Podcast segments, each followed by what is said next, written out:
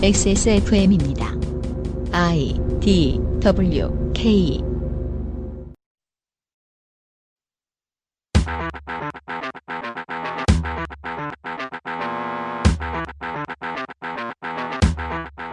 그것은 알기 싫다 특별기획 국정감사 기록실 베타 둘째 날 제2 롯데 월드 비행 안전 목함질의 늑장 보고와 훈련 중 수류탄 폭발 사고 한국형 전투기 개발 사업 기술 이전 실패 등 올 한해 있었던 국방 이슈들을 이야기합니다. 국방위원회 윤후덕 의원과 함께합니다.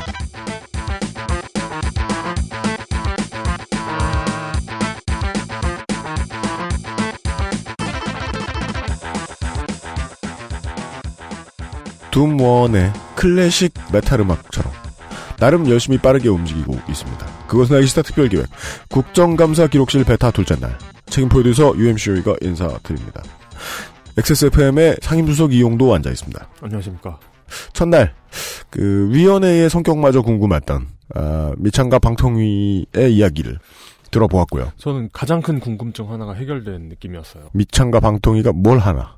미창과 방통이라는 그 이름에 대해서 소속 의원들은 별다른 불만이 없는가? 그때 그 송호창 의원의 낙심한 표정을 보았죠 우리가.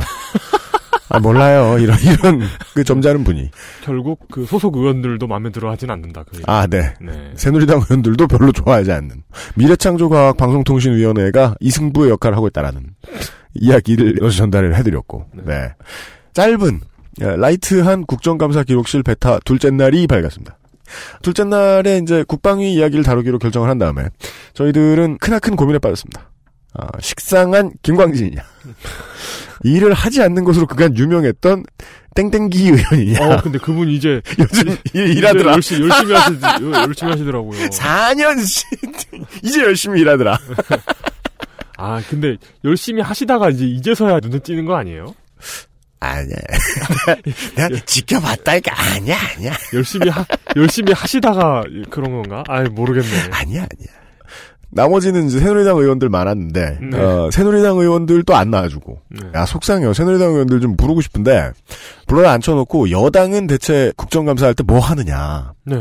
그러니까 여당이라고 해서 무조건 편만 들어주는 거 아니란 말입니다. 뭐 국방위로 얘기할 것 같으면은 이번에는 확실히 그 새누리당 유승민 의원의 활약이 돋보였습니다. 네. 예, 야당 의원들보다 더 많은 정보로 한민구 장관을 덜덜덜게 만들었어요. 네.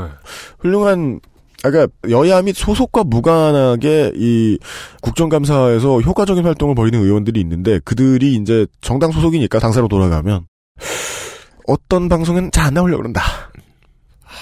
그렇죠. 음. 예, 뒤지고 뒤져서 네. GOP와 가장 가까운 음. 국회의원을 섭외를 했고요. 네. 생각보다 많은 이야기들이 준비가 되어 있는 것 같습니다. 네. 음, 광고를 듣고 와서 오늘의 국방위 의원을 만나서 국방위의 감사 내용들 에, 몇 가지 중요한 이야기들 나눠보겠습니다. 그것은 알기 싫다 특별기획 국정감사 기록실 베타는 에브리온 TV, 왕초보의 무한실내 컴스테이션, 행복을 전하는 노건 간장게장, 나의 마지막 시도 퍼펙트 25 전화영어에서 도와주고 있습니다. XSFM입니다. 안녕하세요. 숨기는 게 없는 조립 PC 업체 컴스테이션의 이경식입니다. 저희 매장에는 말하는 법을 안 배웠나 싶을 정도로 과묵한 조용한 형제들이 일을 하고 있습니다. 조용한 형제들은 언제나 조용해서 호객도 못하고 조용히 일만 합니다. 처음에는 불만이었지만 정직하게 장사하고자 마음먹은 뒤로부터는 이 형제들이 우리 회사의 최고의 자산입니다. 용산 선인상가 21동 1층 130호 컴스테이션에 들르시면 말없이 될 때까지 수리만 하는 조용한 형제들의 서비스를 만나볼 수 있습니다. 컴스테이션은 조용한 형제들과 함께합니다. 엄마가 나 살 빠진 거 가지고 자기한테 뭐라고 해서 삐졌어? 요새 내가 입맛이 없잖아. 에이, 별 수 있나? 노건 간장게장 부드럽고 고소한 게살, 짜지 않고 향긋한 간장. 매콤한 청양고추. 노건 간장게장. 엑세스몰에서 만나보세요. 간장게장 특별기획 국정감사 기록실 베타 둘째 날입니다. 네. 좀 전에 예고해드렸던 대로 우리 방송에서 맨날 놀려먹는 식상한 국방위원 한 명, 일 안 하는 것으로 유명한 국방위원 한 명, 등등등 다 네, 네. 제외하고 네네. 활약이 가장 디테일했던 국방위원회 새정치연합 파주카베 윤후덕 의원이 청취자 여러분들을 뵙기 위해서 XSFM 스튜디오에 나와 있습니다. 반갑습니다. 반갑습니다. 네. 파주갑의 윤호덕 의원입니다. 네. 지금 국감이 저희들이 좀 늦게 다뤄가지고 청취자 여러분들께는 죄송하다는 말씀을 드렸는데 이제 국회는 예산 소위 타이밍을 넘겨서 다른 일들도 이미 좀 많이 있고 그래요. 지난 국감 활동을 시간이 좀 지났는데 기억을 되돌이키면서 지금 기수의 마지막 국감이 지났습니다. 네, 그렇죠. 예, 예. 끝내셨습니다. 네. 아, 소감을 좀 간단하게. 뭐 아쉽죠. 그리고 많이 지적 사항들이 있었는데 언론에서 이렇게 제대로 다뤄주지 못한 것 같아요. 그리고 또 국감 진행할 때 네. 이게 정책 국감이든 사건 사고 국감이든 많이 보도되면 의원들이 또 신이 나죠. 예.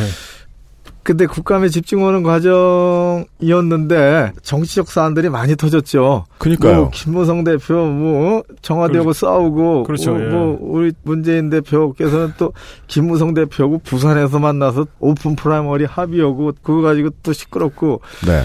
양당이 시끄러워서 네. 알교 의원들이 정책 질의 사건 사고에 대해서 따지고 행정부 책임을 묻는데 열심히 했는데도 보도가 잘 안 됐습니다. 네. 오늘 좀 보도 좀 많이 해주십시오.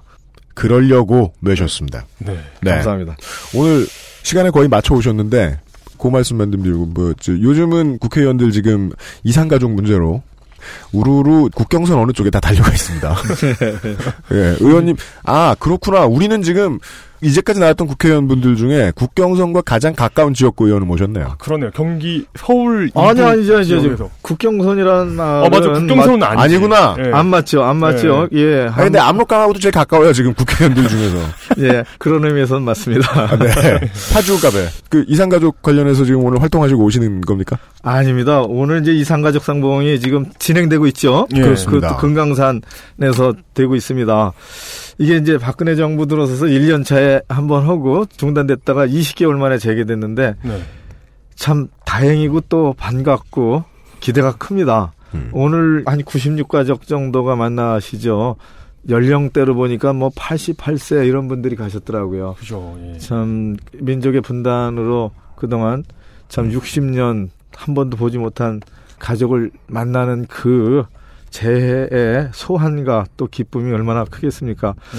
하여튼 지금 이제 나라를 책임지고 있는 위정자나 또 국회의원들이 빨리 통일이 되도록 노력하고 또 이런 아픔을 치유해야겠다고 생각을 합니다. 네.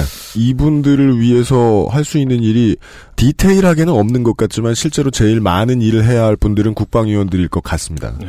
예. 네, 그렇죠. 국방위원 활동 이야기들. 어, 오늘 한 대여섯 곡씩 준비했습니다. 첫 번째 이야기. 문을 열어볼 텐데.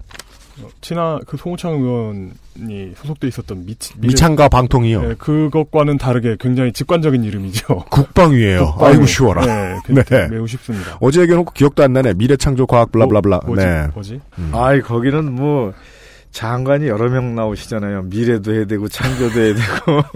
전 그 위원회가 뭘 하는지 어제 알았어요. 드디어. 네. 국방위는 국토방위입니다. 어? 네. 그죠? 명확하죠. 그 네. 전선을 지키고 조국을 방위하고 또 적의 침공 또는 도발을 막아내고 네. 그래서 국민의 생명과 재산을 지키는 그런 부서입니다. 첫 번째는 그래서 국토를 방위해야 되는데 방위하기 어렵게 국토를 쓴 이야기입니다. 네.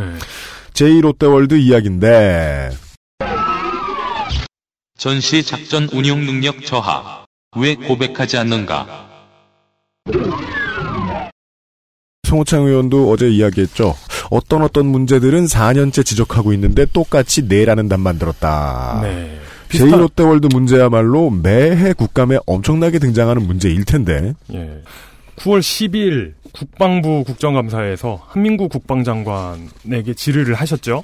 네, 그렇습니다. 제2롯데월드 관련해 가지고 모두가 알다시피 우리나라에서 가장 중요한 군사공항 서울공항의 그 진입로 어프로치 네, 코스 어프로치 하는 곳에 가든 파이브 가보면 거기로 실제로 이제 군용기들이 착륙하는 걸 볼 수 있습니다. 이건 군사기밀이 아니고 아, 제 아니, 저는 거꾸로 네. 네. 서울공항에서 제2 롯데월드를 바라봤습니다. 네. 이번 음. 국정감사하면서 저녁 늦게 헬기 타고 서울공항에 도착했어요. 지방 국정감사 네. 하다가 예. 아, 이 얘기는 한번 해드려야겠네.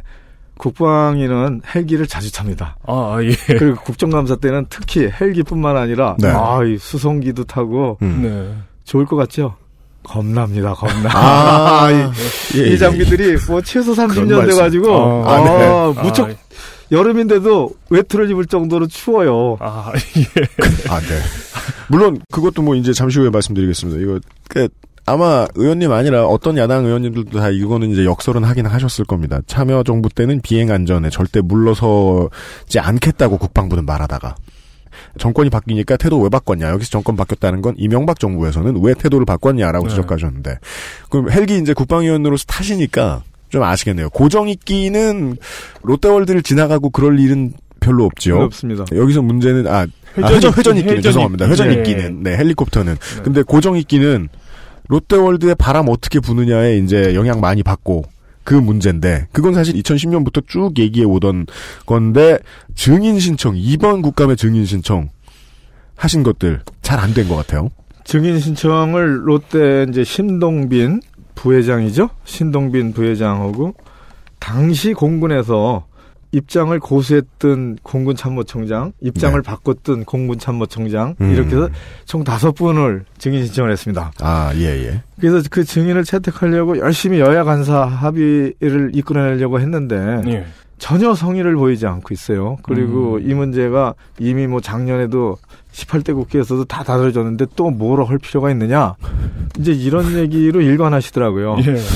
아니 그때는 짓기 전이고 네. 지금은 이게 550m지 않습니까? 그리고 123층이 되는데 실제 위험에 대해서 다시 점검해 봤느냐. 네. 그리고 당시 인허가 과정에서 왜 입장을 바꾸고 그리고 뭐를 안전 보장을 받았느냐 이런 것들을 따져 물어야 된다. 네. 그렇게 해서 증인 채택을 하려고 무척 노력했는데 안 결국은 왔어요. 안 됐습니다. 참 죄송합니다. 아니 아이고 그 사과하실 필요는 없고요. 예, 예, 예. 물론 잘하신 건 아니 근데 네. 조금 이제 국민 입장에서 듣기엔 황당한 것이 이건 유명하지 않은 건도 아니고 너무 많은 사람들이 알고 있고 서울 시민들은 차를 타고 지나가다 고개만 들어도 다 볼 수 있는 건물이지 않습니까? 아니 거기에다가 참 국민들 가슴에 큰 상처를 줬죠. 아니 재벌 기업이 음. 사회적 책임이 분명히 있는 건데 이 기간 중에 형제들의 싸움이 있었고 음, 네네. 뭐 무슨 경영권 분쟁서부터 아직도 안 끝났어요. 어제도 또 경호원을 대동하고 나타나는 모습들이 TV에 나오고 그래요. 음. 그래서 이게 국민의 사랑을 받는 기업, 국민의 사랑을 받는 재벌 이렇게 가야 되는데 그렇지도 못한 데에다가 이게 실제 서울공항의 비행 안전에 큰 문제를 주고 있다라고 네. 국민들이 이렇게 판단하시면은 따져 물어야 되고 국가적 문제가 되는 거죠. 직접 그리고 최종 책임자인데 출석을 하지 않으려고 하면 뭐 몸이라도 엄청 아프든지 대단한 이유가 있어야 되는데 별것도 아닌 핑계를 대고 안 나온 겁니까? 핑계를 댄 것도 못 들어봤죠. 핑계도 안 대고 그냥 안 나올 수 예. 있어요? 국감이라는 게? 증인으로 채택되면은 채택이 돼야 그 다음에 불출석 사유서를 제출하거든요. 아, 네. 안 나오려고 할 때는 그렇죠. 아, 뭐 그럴 때는 이제 애, 예? 애, 애초에 무슨 채택이 안 되는 아. 애초에 채택이 네. 무산됐군요. 그러니까 채택이 된 사람이 안 나오는 경우는 이제 소명 사유서를 보냅니다. 그 이제 사유서에는 뭐 여러 이유가 있겠죠. 뭐 입원 중이라든지 음. 또는 네. 뭐 국제 회의가 이미 예정돼 있어가지고 출국해서 못 들어온다든지 여러 이유를 대요. 근데 이 경우는 여야 간사 합의를 이루지 못하고 불발이 돼서 음. 증인들한테 연락도 못했어요. 군 시설이나 아니면 군사 작전에 어떤 민간의 시설물이나 이런 게 방해를 줄 것 같다. 네. 하면 되게 이제 민간 시설물이 양보를 하는 게 우리 상식이잖아요. 건축 인허가 자체를 제한해서 하죠. 그죠, 예. 저는 이제 지역 제 고향이 이제 파주니까 파주는 군사 접경 지역이고 군의 통제를 많이 받습니다. 그 중에 제일 큰 게 건축할 때 고도 제한을 많이 받죠. 음, 음, 음. 그래서 여러분들 잘 알잖아요. 자유롭다고 쫙 가면은 우리의 자존심 출판 단지가 있지 않습니까? 아, 예. 그래 회의리 마을 있지 않습니까? 네. 예. 아니 거기 출판 단지에 예. 높은 빌딩 봤어요? 어. 없어요. 3층밖에 못 그러네. 칩니다. 아, 그러네. 그러네. 그러네. 그러네. 아니 거기에 애초에 건축 허가가 날 때 고도가 10m, 14m밖에 안 나와요. 아, 그래서 그러니까 2층이나 아. 3층밖에 못 치지 않습니까? 네. 그럼 군은 저기 탱크를 몰고 내려왔을 때 우리 토미사리 그걸 요격을 해야 되는데 앞에 장애물이 있으면 음. 쏘는데 지장을 주지 않습니까? 그게 네. 작전상 사계를 확보하는 겁니다. 네. 아. 그래가지고 높은 건물 이런 걸못 지어요. 가서 보고 그냥 돈이 많아서 그렇게 지으신 그러니까 줄 알았지. 그런데 다 이쁘잖아. 예. 아, 그렇죠. 그런데 예, 예. 도대체 롯데가 이 같은 경우에는 건물을 큰 걸 지으니까 군사 시설이 활주로를 트는 그 제가 황당하다는 그러니까 게 이게 예. 공군이 롯데한테 무슨 약점을 잡혀서 그런가 이런 생각이 든단 말이에요. 국민들이 보기에는. 아, 공군이 롯데한테 무슨 약점을 잡히겠어요. 이 경우. 정말입니까? 예? 이제, 당연하죠. 이제 자료, 자료를 보면 네. 이제 노무현 정부 때죠. 2006년 6월 7일 날 자료예요. 공군본부가 공문을 보낸 거예요.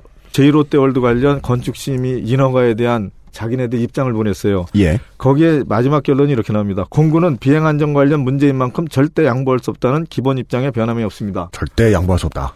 근데 정권이 바뀌었습니다. MB 정권이 들어섰어요. 2009년 1월 6일 공군과 국방부에서 국방부에서 보낸 문서예요. 네. 여기에는 동편할지로 3도 방향 변경 및 장비 보강 방안에 대한 비행 안전 문제점이 개선될 수 있는 방안이 있습니다. 음. 모든 비용은 수익자가 부담해야 한다는 것이 수익자가 공군의 부담. 입장입니다. 수익자? 수익자라는 것은 누 누굽니까? 롯데죠. 네. 롯데 측이 이 동편 할지로를 3도시 방향 변경하고 여러 가지 네. 장비를 보강하는 돈을 내면은 음. 이게 짓게 비행, 안, 해주겠다. 비행 안전 문제가 해결이라는 용어는 안 썼어요. 비행 네. 안전 문제점이 개선될 수 있다는 방안을 음. 제시하고 이걸 가지고 어거지로 합의한 거고 이거에 근거해서 건축 허가가 나간 거죠. 국방위원회에서 물어보는 거는 비행 안전에 문제가 없느냐? 네. 그리고 서울공항이 일단 유사시 때 네, 네. 비상 상황에서 비행기들이 이리 이렇게 떠야 되잖아요. 그죠. 비상 상황은 이제 상황이 발생했습니다. 뭐 전쟁 전쟁에 준하는 상황이 발생하면은 제일 먼저 적이 타격하는 데가 활주로예요. 활주로. 네. 네. 전투기도 안 때립니다. 활주로만 뽀개버리면은 예, 예. 전투기가 못 뜨잖아요. 네. 이를테면 북의 경우 공군력에 있어서는 차이가 엄청납니다. 그죠. 육군, 해군, 해군도 차이가 많이 나지만 공군은 절대적 우위가 있어요. 네. 그리고 우리 공군이 상당히 미사일을 탑재하고 떠서 작전하는 수행 능력이 뛰어납니다. 네. 네. 그러면 이 공항이 아주 중요한 공항이 돼버리거든요. 그죠. 전투기들이 전진 배치되는 공항이고 일단 유사시 때 동편할지로든 서편할지로든 동시에 떠버려야 돼요. 빨리 빠져나와야 되니까 네. 공중에 올라가는 건 쟤들이 요격을 못 하잖아요. 네. 네. 그랬을 때 한쪽 방면이 절대적으로 제한을 받는다는 거예요. 비행 안전에 있어서. 음. 잠진 롯데의 크기나 이런 음. 거에. 그리고 더 중요한 거는 더 위험한 거는 안개가 낄 때는 아예 안 보입니다. 아, 그 건물이 아예 안 보인다. 아예 건물 자체가 안 보여요. 안개가 꼈을 때는. 제1롯데월드 슈퍼타워가 보이지 않는다. 안개가 끼니까 아무것도 안 보여요. 그 큰 게. 예, 예, 예. 네. 뭐 껌뻑껌뻑 하겠죠. 그것도 안 보여요. 근데 북은 그러니까 안, 지- 안 보이는 장애물을 피해서 일으켜야 되는 상황이 된다. 아이 물론 네. 안개가 떴을 때는 비행 작전 같은 거를 안 하죠. 네. 근데 전시가 됐을 전시에는 때는 전시 전시에는 예. 아, 이를테면은 DMZ에서 네. 어, 비무장 지대에서 북한에서 도발하는 경우, 뭐 지뢰를 매설할 경우, 이럴 경우 안개 낀 날 하는 거예요. 관측이 안 되니까. 이제 그런 진짜 다급한 상황을 가정했을 때, 제 롯데월드는 비행 안전에 그리고 군 작전 서울공항에 엄청난 타격을 주는 거죠. 음. 의원님이 이 질문을 하셨었습니다. 국방부는 조종사 관제사의 실수나 장비 부작동에 대해서 이때 있을 수 있는 건물과의 충돌에 대한 최종 경고 시스템 혹은 회피 조언을 제공할 수 있는 체계를 구축하고 있느냐? 전 이 질문이 황당한 겁니다. 아직 이 질문에 대한 답을 한 번도 한 적이 없다라는 거냐? 없습니다. 없습니다. 이게 당시에 제가 자료를 받아보니까 2009년 6월 4일 날 네. 공군하고 롯데물산, 롯데죠. 롯데하고 협약을 맺었어요. 네. 그 협약을 맺은 게 합의서인데 여기에 이제 안전 문제가 나옵니다. 책임의 문제가 나오는데 만약의 경우 제이 롯데월드 건물에 항공기가 충돌하는 사고가 발생했을 때 음. 네. 어떻게 책임질 거냐? 물론 전파가 되면 큰일 나죠. 그건 국가적 재앙이죠. 하여튼 그죠, 사고가 네. 났습니다. 부딪혔어요. 네. 이랬을 때에 이 약정서에 따르면 건물 내부에 대한 손해는 을이 책임진다. 롯데가 책임진다. 음. 이렇게 네. 돼 있는데 예. 그러면은 갑 공군의 피해 음. 이를테면 전투기나 뭐 헬기가 부닥쳤어. 아~ 그 항공기와 전투 조종사에 대한 손해 배상 책임의 문제는 롯데가 질 거냐 말 거냐에 대해서 적혀 있지 않습니까? 안 적혀 있어요. 안 적혀 있어요. 거기다가 또 더군다나 단, 갑, 이제 공군이죠. 공군의 고의 또는 과실에 의한 사고의 책임은 의뢰 책임이 아닌 걸로 예외를 한다. 이렇게까지 달아놨어요. 그래서 제가 어, 이거를 그러, 그러면 사고가 나도 그냥 뭐 조종사 과실이다 이러면은 그 이건 그때는- 유사시에 정말 급할 때 군대하고 기업하고 민사소송 한번 가자 이거 아니에요 지금 내용이 이렇게 부실하다는 건. 그래서 제가 이 합의서 합의서의 존재 자체를 알고 있느냐 그것도 잘 모르더라고요. 에? 그래서 빨리 검토하고 근데 정말 궁금한 게 이런 건 네. 대단히 중요한 내용이지 않습니까? 근데 이런 내용을 증인으로 출석한 사람이 모른다고 하는 게 그게 진짜 모르는 겁니까? 아니면 모르는 척 하는 겁니까? 모르죠. 당시의 책임자들은 이미 은퇴하시고 어. 예? 은퇴하셔서 제 인생을 살고 계시고 현재 공구참모총장 되신 분은 한 최근 한 달 전에 사성 장군이 되어서 공구참모총장 하시는 어, 거 예, 아닙니까? 예. 그리고 뭐 한민구 장관님은 잘 아시다시피 뭐 작년에 장관 되신 거고. 네. 그러니까 지나가면 그만이에요. 당시 책임자들은 이미 민간인이고 무슨 음. 책임을 믿을 수 있는 체제가 되겠어요. 뭐 그럼 정책 실명제를 해요? 이거 쌓이는 사람 뭐 공군 소장 이름 있어요. 네. 정보작전 지휘참모본부 부장 공군 소장 누구 누구. 네. 근데 뭐 이 사람한테 책임 물을 수 있습니까? 근데 아니, 그 얘기를 예. 하나 하더라고요. 답변이 국가 보상 책임에 대한 큰 틀에 손해배상 청구할 네. 수 있다. 네. 근데 당사자 간 약속서에도 그게 있어야죠. 예. 우리가 늘 봐서 알죠. 큰 틀이라고 붙이면 안 한다는 뜻이잖아요. 큰 틀, 그참 그 큰 틀이라는 말이. 예. 큰 틀에서 놓고 봐준다. 뭐 이런 뜻일 수도 있고. 그게 그 엄마가 공부하라고 할 때 어 하는 거랑 뭐가 다릅니까? 그, 이 정도 얘기를 할까요? 아니, 후임자가 뭐를 몰라도 되는 건 네. 사무실에서 그동안 커피를 뭘 마셨냐 모른다고 해서 누가 혼낼 사람은 없는데 네.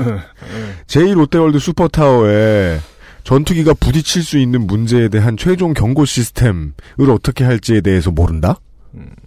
이제 건물은 다 지어졌잖아요. 네. 네, 네, 내- 내년에 완공이죠. 예, 그, 그 건물을 원상복귀의 대지 상태로 만들 수는 없죠.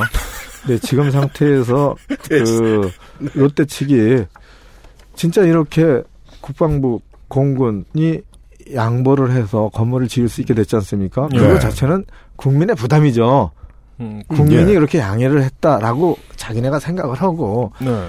그 경영권 문제 그런 거 해서 국민들이 눈싸움 부리지 않게 해야 되고 음. 참 사회적 책임을 더 우리가 강조하면서 기업을 국민의 기업으로 만들겠다 뭐 이런 약속이라도 해주셔야지 국민들이 용서해 줄 거 아닙니까?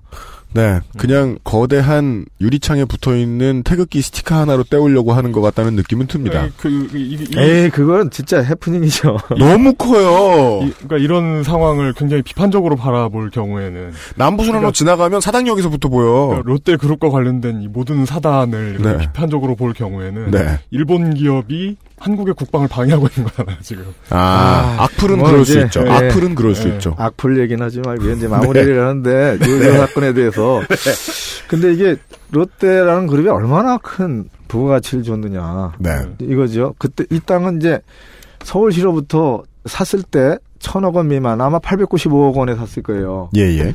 그렇게 해서 이거에 대해서 건물을 짓지 않아서 한때 비업무용 토지로 해가지고 강제 매각시켜야 된다고 많은 얘기들이 있었습니다. 아. 맞습니다.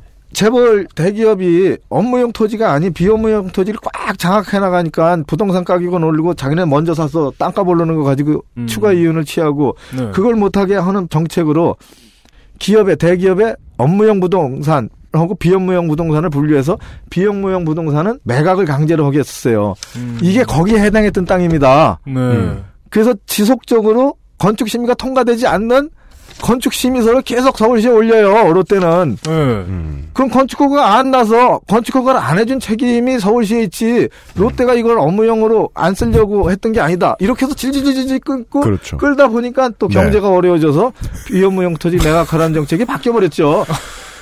그렇게 그렇게 고래 네. 심줄까지 끌고 가다가 이제 드디어 이명박 정부가 들러서서 이렇게 됐는데 네. 지금 공시지가과 자산 가치를 해가지고 땅만 해서 2조 7천억 원이라는 거 아닙니까? 네. 그럼 짓고 나서 다음은 건물 가격까지 하면 5조 원 정도가 되겠죠. 그렇겠죠. 근데 이렇게 해서 수익자 부담 원칙으로 동편할지로 3도시를 바꾸고 공군이 합의해주는 내용의 수익자 부담 원칙이다. 비용은 얼마 들었는지 알아요? 자료를 받았어요. 처음으로 이게 세상에 처음 공개하는 거예요. 2015년에. 예, 총 사업비가 951억 원입니다.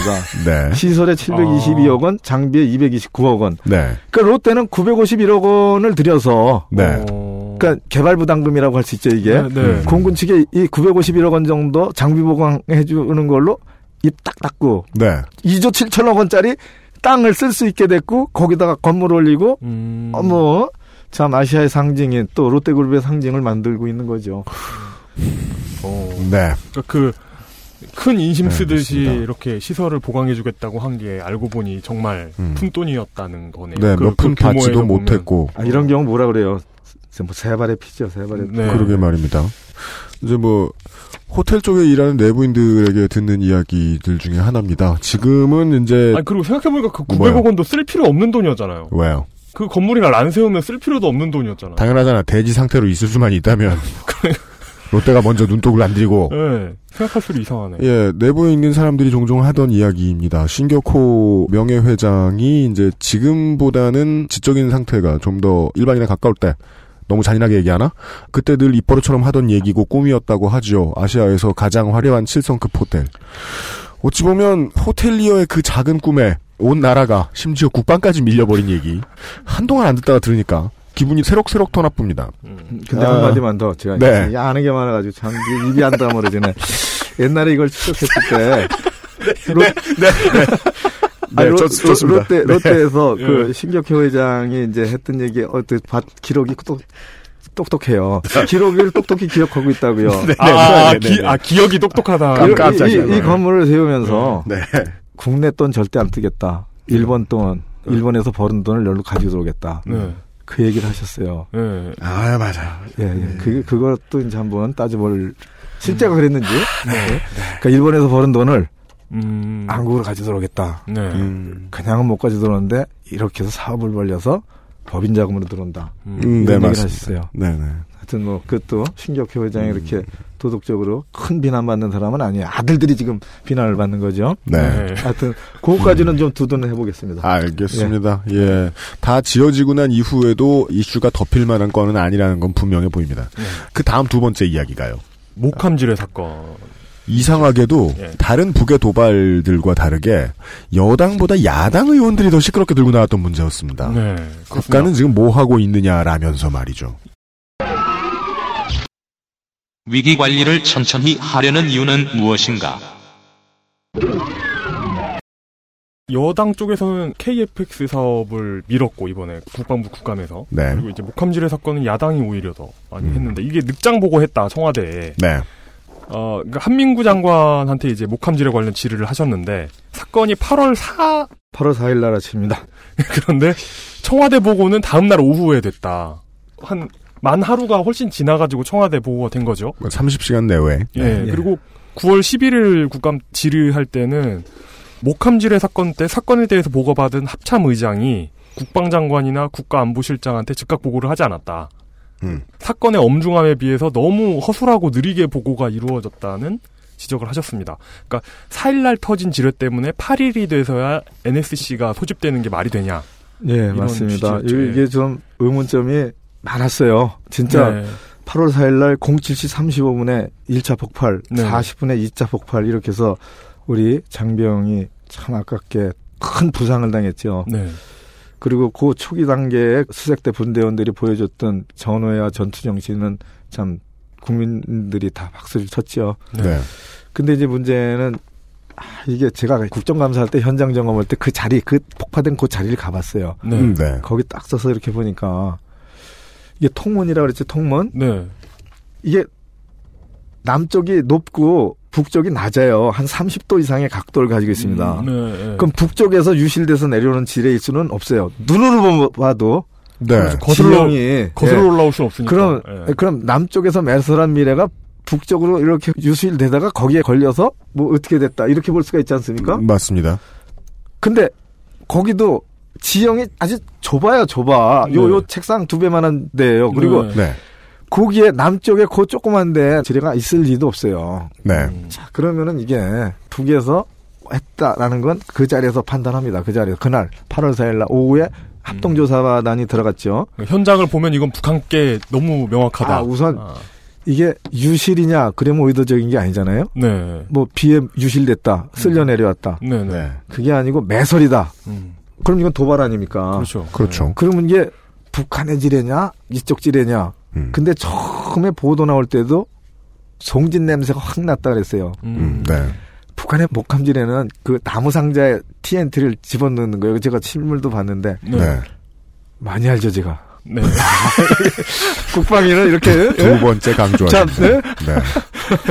비공개 보고를 많이 받아요. 네. 그 송진 네. 냄새가 결정적으로 음. 이게 북한 것이라는 아, 증거였다. 그러니까 그 나무가 썩질 않아야 되잖아요. 매설을 하면은 네, 네, 뭐 네. 비바람 해도 썩지 않아야 되면은 음. 송진에다 끓인대요. 끓여. 아, 나무를요? 송, 예, 송진에다 나무를 끓여가지고 그걸 건조해가지고 목함지뢰를 사용하는 거예요. 오. 그래서 송진 냄새가 난다. 그러면 송진 냄새가 나는 지뢰는 목함지뢰밖에 없어요. 전 세계에. 음, 네네네. 네. 그럼 송진 냄새 확 났다 그러면 북한의 목함지뢰고 그 다음에 남쪽이 높고 북쪽이 낮은 지형이다.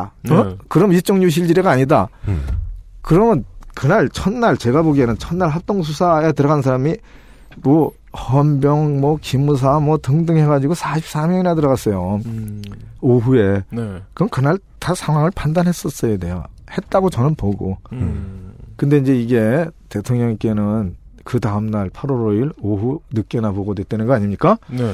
그 네. 사이 기간에 목함지뢰가 그렇게 터지고 도발이 됐는데도 8월 4일 날 지나서 8월 5일 날 네. 통일부 장관은 남북 회담하자라고 제안을 하고 음. 대- 대통령님은 저쪽 강원도 가서 어, 대화제의를 또 하시고 네. 뭐 이러니까 이게 제대로 보고됐으면 정부가 이를테면 그 순간에는 응징해야 된다는 단호한 자세를 보여야 되는데 네. 어, 이게 뭐 대화하자 그러니까 이게 제대로 보고 됐냐 이게 따져지기 시작한 거죠. 음. 일단 북 한에게 우리의 시스템을 하나 들켰다는 게 일단 겁이 나는 문제고요. 음. 우리가 이렇게 위기 대응 보고 체계가 늦다. 이걸 분명히 알, 알게 됐을 테니까 매우 그- 높은 확률로. 여기서 폭탄이 터졌는데 대화제의를 하고 이런 모습은 마치 이 폭탄이 이 땅에서 터진 게 아닌 것 같은. 그리고 저 멀리서 기록- 터진 것 같은. 기록에 의하면은 NSC 보고된 내용이 어떻게 토의되었는가를 알아보기 위해서 예, 위원회에서 신청했던 증인 중에 김정수 청와대 위기관리 비서관이 있었는데 아, 사유서 를 내고 째셨다 안 나왔다. 아니요 그분은 이제 원스타입니다. 네. 그 이제 국감 마지막 날 두 번의 불참 이유서를 보냈는데 네. 마지막 국감 날 나와서 아 마지막 날 예, 나왔어요. 한 시간 정도 증인으로서 증언을 했습니다. 네. 실제는 그 김관진 안보실장을 증인으로 신청했던 거죠. 아, 네, 야당에서. 음, 네네네. 그랬더니 김관진 실장을 실제 증인으로 채택하기가 너무 어렵다는 현실적인 한계가 있지 않습니까? 현실적인 한계. 예. 그래서 음. NSC 위기관리센터장이 최초의 상황 접수와 상황 보고를 하기 때문에 네. 이 사람하고 같이 증인 신청을 했는데 네. 김관진 안보실장은 여당에 의해서 안 받아들여지고 음. 위기관리센터장이 이제 증인으로 그것도 다행히 받아들여져서 다행 그나마, 그 정도의 그나마, 다행이에요. 그나마 국정감사 다행이다. 증언대회였습니다. 그 여당에서 이제 반대했던 이유들 중에 이런 얘기가 그 국방위의 감사 대상이 될 수 없다 NSC가 이런 얘기를 했다고. 물론 국회법상 대통령 비서실은 국회 운영위원회 소관입니다.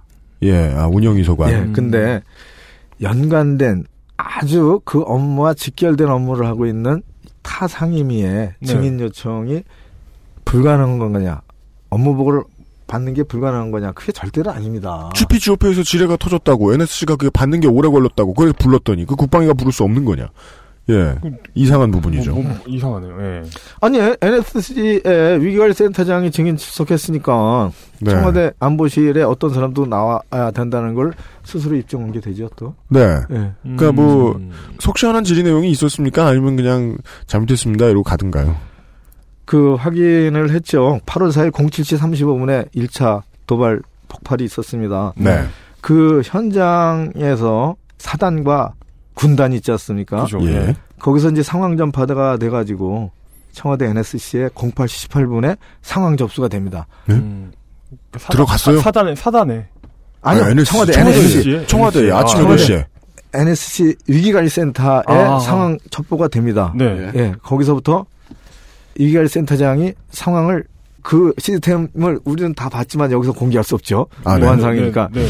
하여튼 수시로 전국에 있는 모든 군사 상황이 다 보고자에 의해서 음. 우리식으로 치면 이메일로 실시간으로 딱딱딱 들어옵니다. 네. 위기관리센터에도 들어왔는데 왜 청와대는 북한을 향해서 긍정적인 손짓이나 보내고 있었느냐 그날. 이때 이제 증언을 한게 네. 위기관 센터장이 당시에 그 보고를 받고 거기에는 미상 폭발물에 의한 폭발이다라고 음. 김영시가 돼서 이게 뭔가 하고 계속 유관된 사람들한테 전화를 확인해서 네. 이게 우리 쪽 유실질의 가능성이 높은 걸로 보고를 했다는 거예요. 아, 진짜 음. 미치고 환장하죠. 네. 어. 그래서 언제 보고했냐 그랬더니 8월 4일 사건 나고 때 이제 보고를 드렸다는 거예요. 네. 그때는 이제 나중에 확인된 걸로 친다면은 이제 잘못 판단된 보고를 드린 거죠. 네. 하여튼 신속 채우기 단계는 신속했어요. 음, 네. 근데 이제 그럼 2차 상황 접수는 언제 했냐? 안 왔다는 거예요. 2차 상황 보고는. 거기서 점점점. 네, 거기서부터 점점점이에요. 그래서 이게 뭐 아니 그러면 08시 18분에 청와대 위기관리센터에 상황 보고가 접수됐으면 최초 보고가 됐으면 1보죠 그게 네. 2보, 3보, 4보가 계속 들어와야 되잖아요. 더군다나 그날 오후에 그러니까 상식적으로 그 최전방인데 최전방에서 미상 폭발물에 의해 뭐가 터졌다. 그리고 인명 피해도 있었다. 병사가 다쳤다. 그러면은 그 미상 폭발물이 우리 거냐 상대방 거냐에 대한 2차 보고는 최소한 있어야 되는 것 같은데. 그게 이제 없었다는 거예요. 그리고 이제 오후에 무려 36명의 합동조사단이 참가를 해서 5시 27분까지 조사를 했습니다. 네. 여기서부터 북이 제작한 목함지뢰로 추정되는 등의 얘기들이 보고가 되기 시작했죠. 네. 근데 이게 청와대 위기관리센터에는 그 상황 보고가 추후로 안 됐다는 거예요. 네. 그러니, 답답하죠. 왜 왜요? 그 위기관리센터에서 아 보고하지 마 이제 위기는 지났잖아 뭐 이런 식으로 얘기했을 것도 아니고. 그, 그, 그 위기가 아니라 사고 사례로 받아들인 거잖아요, 그냥. 음. 예, 그래서 저는 의문을 좀 갖지만 네. 그것도 뭐 국가가 그렇게 허술한 국가가 아니지 않습니까? 우리가 또 위기관리 잘하는 나라예요. 정- 근데 정말, 이제 예. 이런 의문은 가져봅니다. 그 그 예. 대통령님이 이제 그 다음 날 오후 늦게 보고를 받았다라는 게 그렇게 사건이 난 거 아닙니까? 네. 한명구 장관은 국회 국방에 출석해가지고 8월 4일 오후에 당일날 오후에 청와대에 그런 북의 도발 가능성에 대한 보고가 됐다라고 이제 답변을 했어요. 네. 그때 청와대에서 발칵 뒤집힌 겁니다. 대통령은 그 다음날 행사도 하시고 남북 네, 네, 뭐 이렇게 그렇죠. 회담을 어. 하자는 말씀하셨는데 어 이게 말이 안 맞는 거 아니에요. 네. 그러니까 청와대 측에서 강하게 자기네는 그 다음날 오후에 보고받았다 이렇게 이제 주장하고 또 위가리 센터장이 국정감사장에서 나와서 그렇게 증언을 한 거예요. 어, 그러면은 대통령께서 소화했던 일정을 합리화하기 위해 보고 시점을 늦춰가지고 발표했다. 라는 의혹인 건가요? 의혹은 아니고 의문이죠. 아, 의문. 의문. 예. 아, 아, 대통령님의 동, 동선에 대해서 네. 의혹을 가지면 안 됩니다. 의문을 가져야 됩니다. 의문. 예. 그리고 호, 호기, 밑에서 호기심. 예, 네. 밑에서 모시는 분들이 또 잘 해야죠. 예. 대통령 어떻게 다 챙깁니까? 보고 받아야지나 챙기시는 건데. 네. 충분히 이해합니다. 오늘부터는요. 예, 예, 예. 네. 아, 그러셔야 돼요. 아, 의혹이라니요, 지금. 의문입니다. 의문. 네, 알겠습니다. 그 다음 얘기는요. 군대 제대한 지 오래된 사람들은 당최 이해할 수 없는 서사입니다. 음, 애들이 군대 가기가 어렵다. 어. 뭔가가 어려워질 때 대한민국에서 꼭 등장하는 게 있습니다. 모집병사 시험 통과하게 해주는 학원도 나옵니다. 요즘은. 진, 진짜요? 네. 하도 안 되니까. 그럼 엄마들이 껴들잖아요, 요즘은. 애가 20살이 됐든 30살이 됐든. 음, 어, 그런 얘기입니다. 음. 병무청 문제죠. 지금은 생각하지 않고 있는 국방의 비전. 병무청이 일을 똑바로 안 하는 거 아니냐. 네. 라는 의문. 9월 14일 병무청 국정감사에서 병무청장님이 나오셔가지고 병무청이 문제병사, 그러니까 관심병사죠. 네. 이런 병사들을 잘 안 걸러내고 있다. 네. 이런 병사들을 안 걸러내고 보내니까 음. 일선 부대의 전투력 저하가 발생한다. 이거에 대한 대책을 네. 물어보셨고요. 이게 첫 번째 이야기입니다. 요거부터 좀 이야기를 해보죠. 네. 병역 문화에 적응을 잘 못하는 사병은 국민으로서 당연히 있을 수 있고 이걸 어떻게 처리해야 되느냐는 대대로 지금 정부는 다 고민하고 있는 문제인데 그, 에, 런 병사 개인을 탓하기도 또 어려운 문제이기도 하니. 아니 무조건 그건 국가가 통솔 잘못한 문제니까 네. 예. 이제, 이제 작년에 윤일병 사망 사건이 있었지 않습니까? 예. 네. 그리고 이제 임병장이 수리탄 터뜨리고 총기를 난사해가지고 동료 병사들이 이제 그 순직을 하는 참 안타까운 사건이 있었습니다. 네. 그때 이제 문제가 됐던 게 현역 복무 부적응자들 음. 이제 요즘은 이제 이거를 보호관심사병에서 도움 배려병사라는 용어로 좀 바꿨습니다. 네. 이게 이제 큰 현안이 됐죠. 그거는 적응하기 어려운 자녀를 군에 보낸 부모 입장에서 예. 얼마나 그 힘들겠어요. 자식 걱정하는데. 그리고 또 적응하기 힘든 심리적 상태를 가진 그 병사 당사자도 의무복무 기간을 채워야 되니까 얼마나 힘들겠어요. 네. 그렇죠. 예. 근데 그것뿐만 아니라 그렇게 적응하기 힘든 그 병사와 같이 생활해야 되는 의무복무원은 또 많은 병사들이 생활하기가 무척 힘든 거예요. 음. 힘든 겁니다. 네. 그래서 제가 이제 자료를 받아봤어요, 이번에. 이제 의무복무하는 병사가 몇 명이라고 생각하십니까? 군대 갔다 오셨어요? 네. 저, 저, 저, 저, 이제- 저한테 물어보신 예, 거예요? 아, 예, 예비군들 끝나가죠. 아, 예, 예비군도 저- 끝나요. 예, 저, 저 예. 이제 민방 위를 하고 어, 있죠. 예, 예, 예. 어, 한 60만 되지 않습니까? 예, 65만? 우리는 이제 65만, 60만 군대라고 이제 얘기하는데 그 중에 네. 의무적으로 헌법에 정한 책임을 다하기 위해서 가는 사병이 네. 38만 명입니다. 네. 어. 다른 분들은 이제 부사관 장교 해가지고 그렇게 되죠. 그게 60, 38만이다. 38만 명입니다. 네. 생각보다 많지 않네요. 나 대부분 줄 아니, 알았더니. 그 다음에 이제 직업군이죠. 네네네. 예, 그러니까 음, 군을 직장으로 생각하고 어, 네. 생활하시는 분들이죠. 특수한 직업이죠. 네. 아, 많지 않다고 생각할 수도 있지만 거의 지금 사병이 국민의 1%에 달하는 거예요. 이쯤이면. 그 이제 자료를 받아보니까 도움 배려 병사가 네. 4만 5천 명이라는 거예요. 38만 명 중에요. 예, 그래가지고 제가 10% 예, 상회입니다. 그래서 요즘 핸드폰에 다 계산기 있지 않습니까? 딱딱 예. 두드려 보니까 12.2%예요. 네. 음. 그리고 그걸 명수로 하니까 8명 중에 한 명인 거예요. 음. 자, 여덟 이제 병- 한 명. 8명 중에 한 명. 우리 군대 갔다 오셨으니까 아시겠죠? 네. 네. 분대 단위로 생활하지 않습니까? 일개 분대가 몇 명이죠? 10명 아닌가요? 저, 정확하게 맞추셨습니다. 근데 현실은 8명입니다. 어. 전시가 됐을 때 2명이 채워집니다. 어. 네. 거의 전투요원으로. 네네. 동원예비군 중에서 채워넣어지죠. 그렇구나. 그래서 이제 8명인데 그 한 개 분대당 도움 배려 병사가 꼭 한 명씩 있다는 통계예요. 음. 음, 음, 음. 자, 이제 이런 병사들은 도움을 받아야 되는데, 20살, 21살, 22살, 이런 이제 같은 또래의 사람들 아닙니까? 네. 이제 남을 도와주고 이러는 거에 좀 익숙하지 않잖아요, 아직은. 아, 네. 음. 그러니까 이제 네. 생활하기가 음. 좀 어려워지는 거예요. 어려워지면서 이제 이러저러한 이제 사고도 나고 그러는데, 네. 이걸 이제 어떻게 해야 할지 참 답답해요. 지금 병무청에서 병역 자원을 신체 검사에서 하면 현역 판정하는 게 92%입니다. 92%. 제가 네. 1979년에 입대했습니다. 네. 논산훈련소 어, 네. 30년대에서 훈련 받았는데, 네. 오, 저랑 같은. 어 30년대. 어, 예. 반갑습니다. 저 때만 해도 몇십 년 차이 납니다. 아니 네. 저 때만 해도 네. 현역으로 들어가는 사람들은 50%밖에 안 됐을 거예요. 네, 맞습니다. 음. 제가 들어갈 때 70%라고 했어요. 예. 그러니까 예. 이렇게 좀 달리기도 좀 쳐지고 이런 분들 정도만 돼도 네. 예? 현역으로 복무 안 하시고 일단 다른 뭐를 하거나 완전히 면제되거나 이랬는데 뭐 안경 쓰면 안 간다 뭐 이래- 이래서. 이 요즘은 이제 자녀 수도 줄고 그래가지고 병역 자원이 줄어들고 줄어들고 군 전체 규모는 유지해야 되니까 계속 그 현역 합격률이 자꾸 높아진 거예요. 네. 네. 그 1979년에는 50%가 현역을 갔는데 신체 검사 받은 음. 사람들 중에 장병 네. 중에 네. 2015년에는 92%가 현역 입대하는 거죠. 음. 그러면 물론 이렇게 말씀드리면 안 됩니다. 그렇지만 잘 걸러지지가 않는다는 거죠. 음. 관심사병의 증가 혹은 줄어들지 않는 추세와 분명히 연관이 있을 것이다.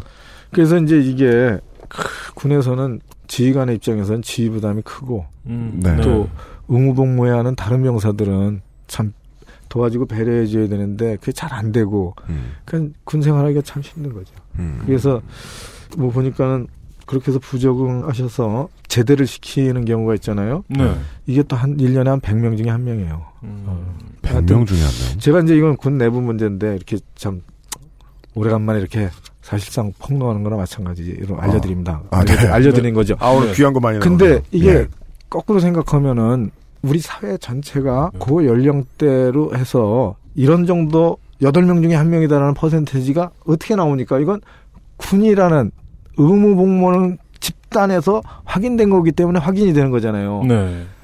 아니면은 가정 가정 가정 내에 드러나지 않고 심리적으로 불안하는 청소년들이 있고 그렇다는 거죠. 음. 아, 사회로 이제, 확장하면 어, 네, 어. 우리- 우리 사회가 어. 그 상당히 도움 배려해야 할 청소년들이 상당히 많은 사회다라는 네. 거를 이 음. 통계 군에 입대한 병사들의 통계로 역으로 우리 사회 전체로 확대했을 때 음. 이런 문제가 진짜 진짜 심각하게 돼 있다라는 거를 이번에 좀 느꼈어요. 심각하다는 것은 분명히 동의합니다만은 병무청이 할 수 있는 일이 있다거나 하다는 반응을 보였을까요, 과연? 그러게 병무청은 여기에 대해서 어떤 걸 하면 될까요?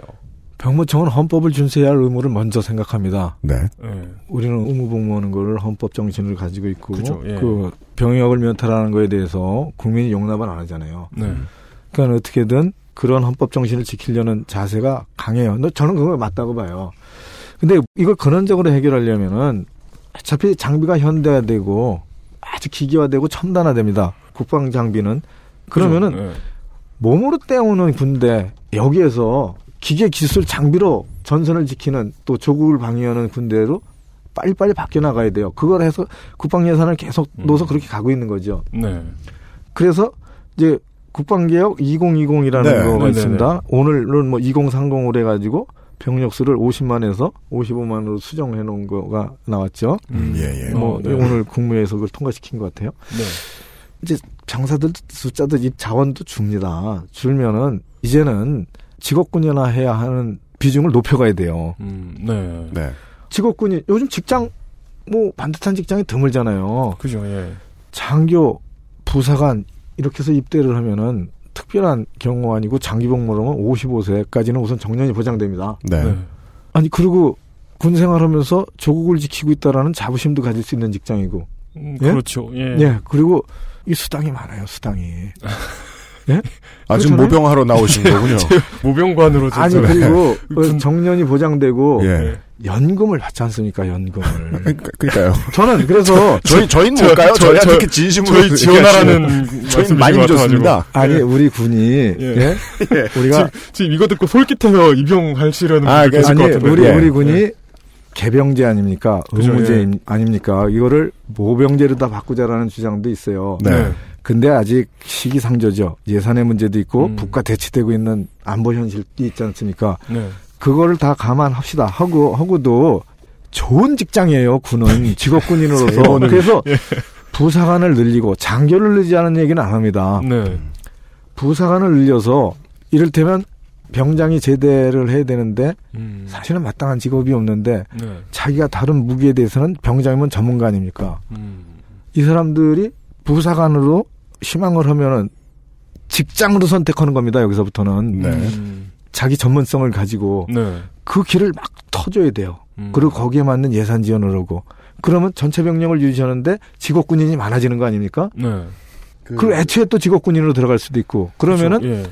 의무로 해서 들어오는 사람의 병사의 비중하고 직업으로 선택해서 열의를 가지고 전문성을 가지고 들어오는 군 인력하고가 5대5가 됐다가 4대 9로 역전되고 막 이렇게 될 거 아닙니까? 음. 그러면 92%를 현역으로 보낼 이유가 없어져요. 음. 점점 이걸 줄여 나갈 수가 있죠. 네. 저는 뭐 근원적인 대책은 이거라고 봅니다. 보죠. 그 말씀은 이제 도움 배려 병사도 이제 사회 분위기에 따라 증가가 되다 보니 전투력에 문제가 생기는 부분을 장기적으로 해결할 수 있는 것은 모병을 점점 더 늘리는 것이다. 점진적으로 늘리는 것이다. 이것은 참여정부 때에도 시도를 한 적이 있는 것으로 알고 있습니다. 그 병장이 원하면 복무 기간을 늘려주는 예.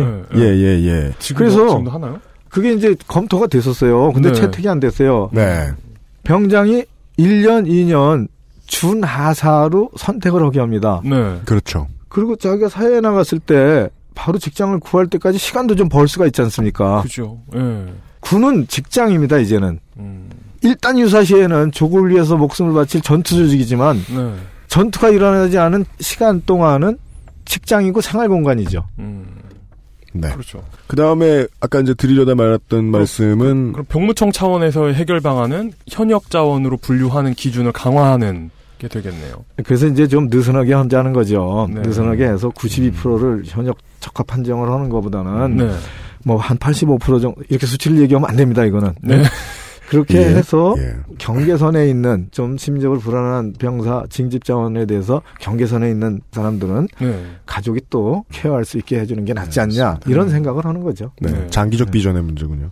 그렇다면 지금 당장 이제 92%가 다 징집 대상이 되는데 그렇다면은 군대가 불렀으면 군이 빨리 받아줘야 되는데 그렇지 않은 문제 모집 입영이 인기가 매우 있는데 인기는 그 늘어나고 있는데 병무청은 모집 TO를 줄인다. 자 이제 그겁니다. 이- 이게 이제 대학생들이 대부분이잖아요. 네. 제일 중요한 게 학기를 맞춰야 됩니다. 학기 하나 까먹고 아 저도 군대 갈 때 두 학기 까먹었어요. 입영 통지서가 안 나와가지고. 어. 그래서 예. 저희 아버님이 참 그 학교는 휴학했는데 군대 입대는 안 하는 자식 보고 얼마나 힘들었겠어요. 어. 근데 아, 잔소리 제일 많이 듣죠 아들. 아 그래서 저도 그걸 경험해가지고 학기를 맞춰서 학기 딱 끝나서 마지막에 학기 말고사 딱 보고 그 다음날 입대 딱 하면 제일 좋지 않습니까? 그리고 개강하기 전날 딱 제대해가지고 그 다음 학기 아. 바로 시작되면은 좋죠. 예. 어 그게 그게 제일 좋잖아요. 그래서 전 학기 성적표도 내 눈으로 안 보고. 아, 예, 좋네요. 그렇습니다. 예, 예. 저, 예. 저- 제가 좀 그거랑 비슷하게 음. 됐거든요. 저는 3월 2일에 입대해서 3월 1일 날 나왔거든요. 어 이건 천상의 천상의 혜택을 받았습니다.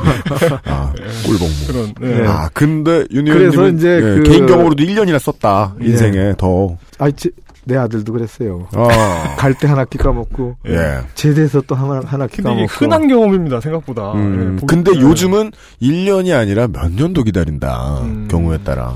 이제 그래서 군복무를 좀 다채롭게 하기 위해서 자원 입대 방식의 응모 방식이 있어요.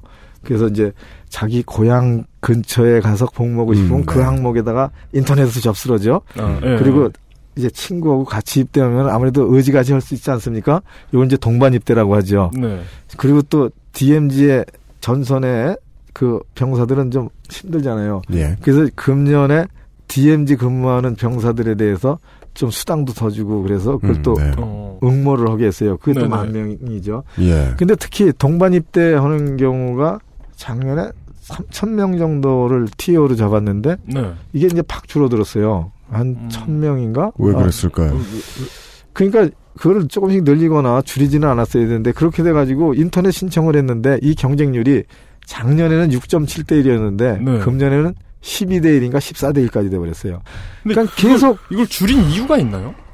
제가 네. 느끼기에는 그래요. 전체 총량이 줄지는 않았는데 네. 다른 항목이 하나 더 들어왔지 않습니까? 음. DMZ 전선에 GOP 근무하는 병사들의 응모 TO를 만 명으로 새로 신규가 들어오니까 네. 다른 데가 줄어들어 버린 거라고 저는 이게 음. 자료를 봤어요. 네. 그러다 보니까 동반 입대하려고 인터넷에서 신청했던 그 청년들이 네. 1차 떨어지죠, 2차 떨어지죠, 3차 떨어지죠, 4차 떨어지죠, 계속 떨어집니다. 네. 그럼 몇 년 걸리는 거예요. 그래서 하여튼 그걸 좀 늘려라. 네. 응? 그렇게 주문을 했죠. 어, 그, 이용이 개인 경험 얘기하니까 저도 카투사 떨어졌다 특전사관 입장에서, 뭐, 모두들 안타까워 했습니다만, 네. 그래도 시간은 대충 맞췄단 말이죠. 음. 저 때만 해도 가고 싶으면 갈 수 있었으니까. 그 요즘 그게 안 돼요? 근데, 아니, 12대 1이라잖아요. 그, 아, 윤현이 동반 말씀하신. 대로, 예, 뭐, 어. 4차 떨어졌다. 이러면 시간 얼마나 썼겠습니까? 그러면 그 TO는 행정을 그렇게 처리하다 보니까 어쩔 수 없이 이렇게 줄어든 거라서 앞으로는 그 DMZ 또 근무하겠다고 입영 지원하는 사람들이 그쪽으로 몰리면 해결될 거다. 이게 병무청의 입장인 겁니까? 그렇진 않죠. 해결하겠답니까? 그렇, 진 않죠. 점차적으로 자기가 자신이 결심해서 결정해서 응모를 하는 방식을 전 늘려가야 된다고 봐요. 음. 이병통신으로 나와서 그냥 뭐한 며칠 내 가게 되고 뭐그 전날 머리 깎고 가고 이러는 게 아니라 음. 자기가 계획을 세워서 네. 나는 뭐 운전병이다 아니면은 행정병이다 아니면 의무병이다 음. 또는 뭐 이 여러저러한 병가들이 있습니다. 네. 또 TMG에 추운데 거기 가서도 고생하겠다. 이렇게 자기가 스스로 판단하고 입영을 했을 때 그 장병이 군생활 잘 적응합니다. 음. 아, 네, 네. 음. 스스로 자기의 앞날 군 입대를 스스로 결정을 하는 거죠. 음. 통지서 나왔다 가지고 그 날짜에 맞춰서 가는 거보다는 그래서 저는 음, 네. 정책적으로도 이 청년이 자기의 인생을 자기가 스스로 한번 더 결정해보는 음. 군 힘든 선택이죠. 근데 네. 안갈 수는 없으니까 네. 선택을 하면은 군복무 자신 있게 합니다. 음. 그래서 좀 늘리자는 입장이에요, 저는. 네. 군복무 적응에도 오히려 도움이 될 수 있다. 어, 그럼요. 예. 네. 일관성이 엿보입니다. 청년들이 선택을 하게 할 수 있는. 그러다 보면 오지비병 증가는 아마도 장기적으로는 모병 증가로 전환이 되고 적응이 될 가능성이 있어 보이네요. 네. 예, 그런 얘기까지 했고 광고를 듣고 돌아와서 나머지 이야기들 좀 나눠보겠습니다. 아는 것이 많아 말이 많은 윤호덕 의원과 함께하고 있습니다. 예. XSFM입니다. 내 인생의 6개월이 그냥 날아가 버렸어. 한국인 가게에서 일했지. 퇴근하면 집에 그냥 있었지. 친구도 못 만들고. 워킹 홀리데이 진짜 별로야. Um, excuse me. Why don't you call Perfect 25? 뭐? Perfect 25. 그래서 뭔데 그게? Perfect 25 English phone call service. 이거 말하는 거야? 퍼펙트25.com? Oh, you got it right.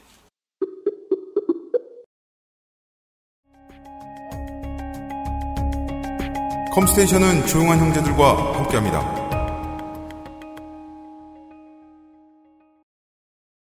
네 번째 얘기입니다. 그 수류탄 폭발 사고는 저도 신문에서 많이 본 듯한데 아 주변에 알고 있는 사람들이 적더라. 이거 좀 당혹스러웠어요.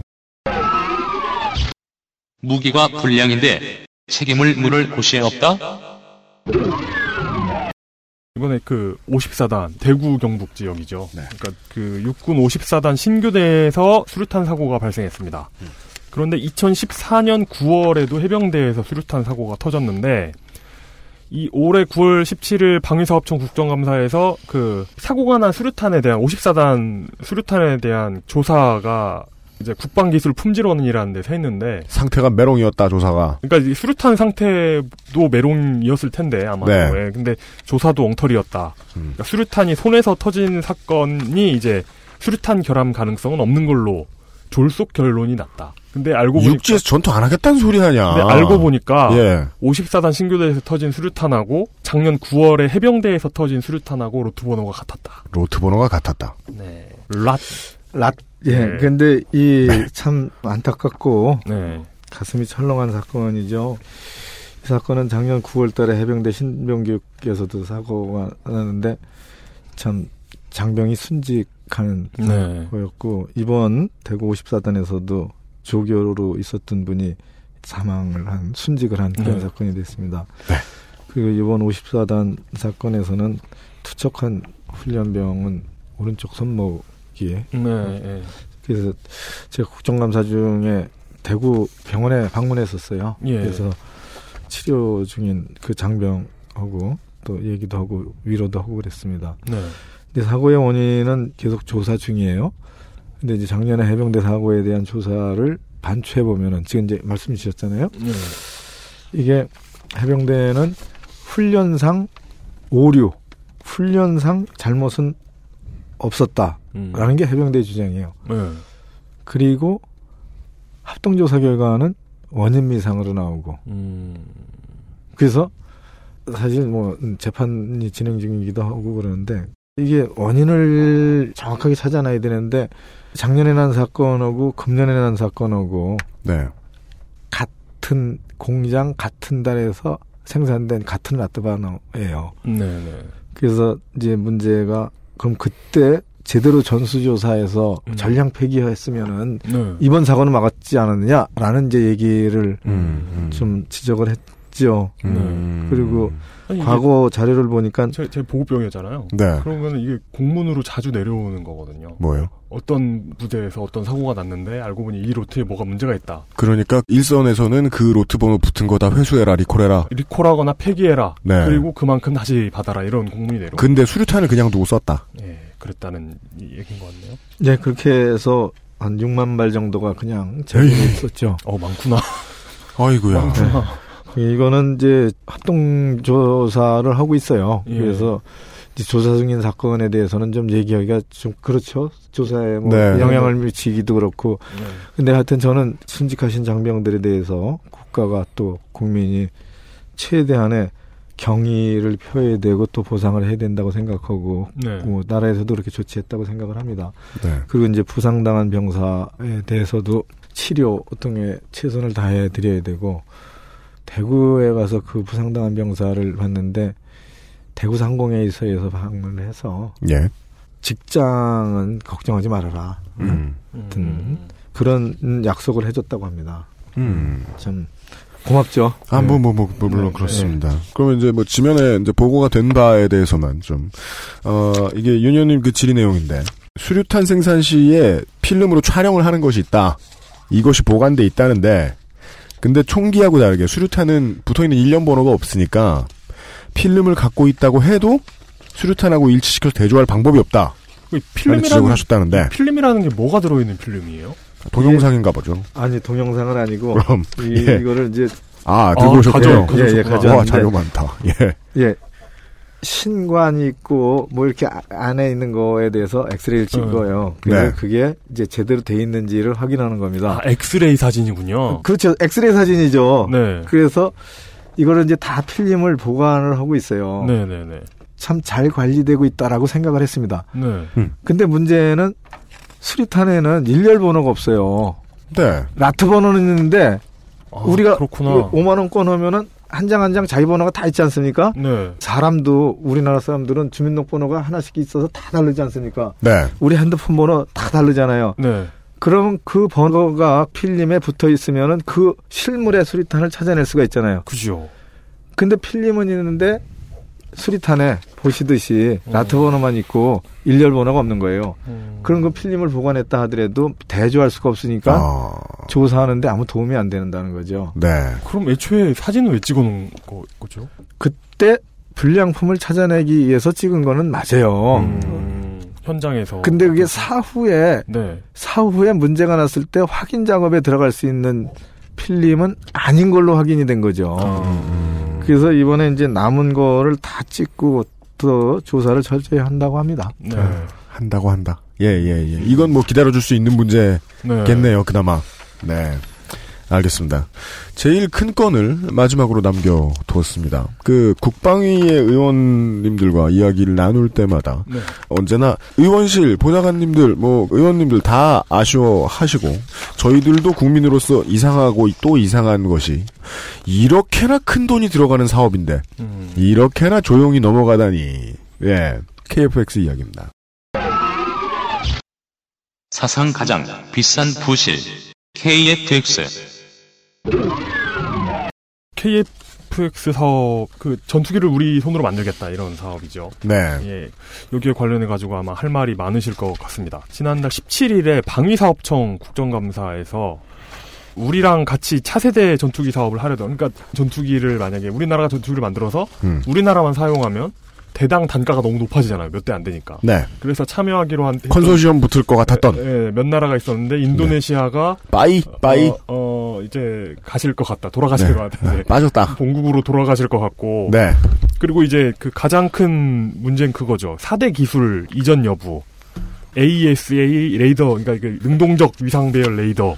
네. 그리고 적외선 탐색 및 추적. 그리고 전자광학 표적 추적 장치. 전자전 재밍 장치. 네. 이네 개 기술을 전투기로 통합시키는 기술을 이전 받기로 약속을 받은 적이 없었는데. 네. 약속을 받은 것처럼 얘기를 했는데. 아, 네. 국, 국내에는 네. 해줄 것 같다라고 얘기를 했는데. 네, 알고 보니 안 된다. 이거 좀 자세히 좀 알려주세요. 이거 여기. 네. 무엇이 문제인가? 네. 예, 이 사업은 이제 한국형 전투기 사업이죠. 네. 그래서 보람의 사업이라고도 하고 네. 영어로는 KFX 사업이라고 합니다. 같은 말입니다. 네.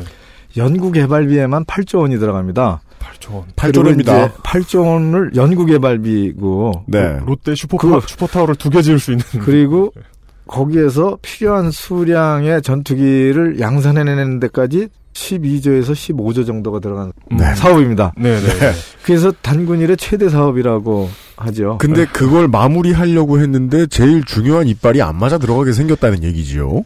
그 이제 오늘 주철기 외교안보 수석이 네. 문책성 경지를 아, 네. 예. 그게 오늘이죠. 예, 네. 당한 거 아닙니까? 저희 녹음하는 날입니다. 예, 예. 네.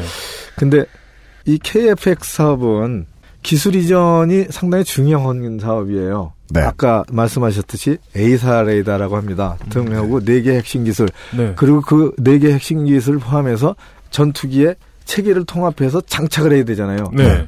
이게 한 시스템으로 운영이 돼야지 정확하게 포착하고 정확하게 추적하고 정확하게 때려버리잖아요.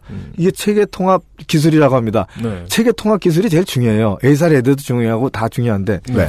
근데 그 핵심 네 개 기술을 미국이 공식적으로 기술 이전 불가를 결정을 하고 우리한테 통보를 해준 거죠. 음. 네.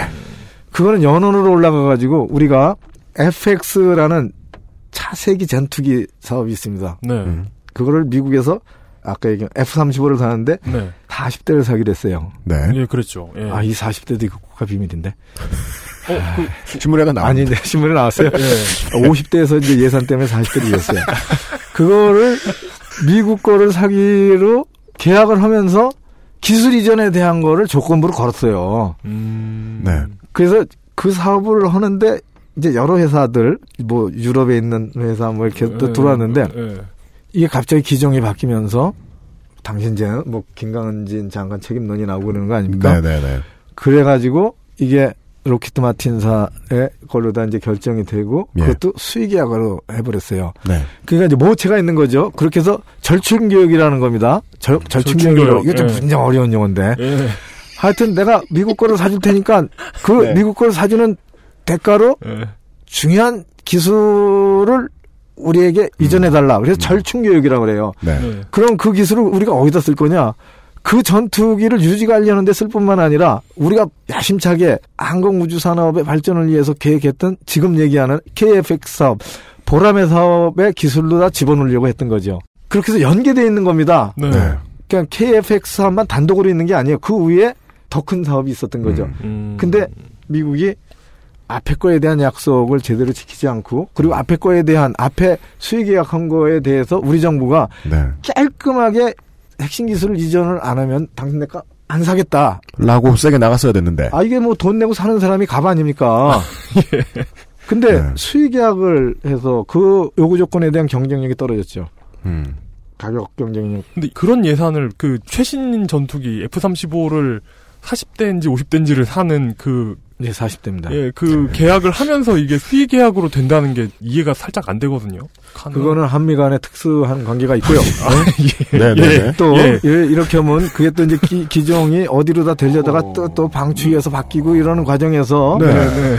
자 우리 국민들이 또 대통령께서 이적행위라고 하시잖아요. 네네. 하셨잖아요. 방산비리. 방산비리는 국내 방산업체가 기술 개발해가지고 생산해내는 획득 과정에서 일어나질 않아요. 음. 외국에서 무기 살때 네. 갑자기 기종이 변경되고 이러면서 안 보이는 뭐 로비스트나 이런 게 달라붙죠. 네네. 그런 데서 이제 사고가 나는 거고 그런 건데 네. 하여튼 확인은 안 되고 있습니다 이 경우에. 아, 네. 네.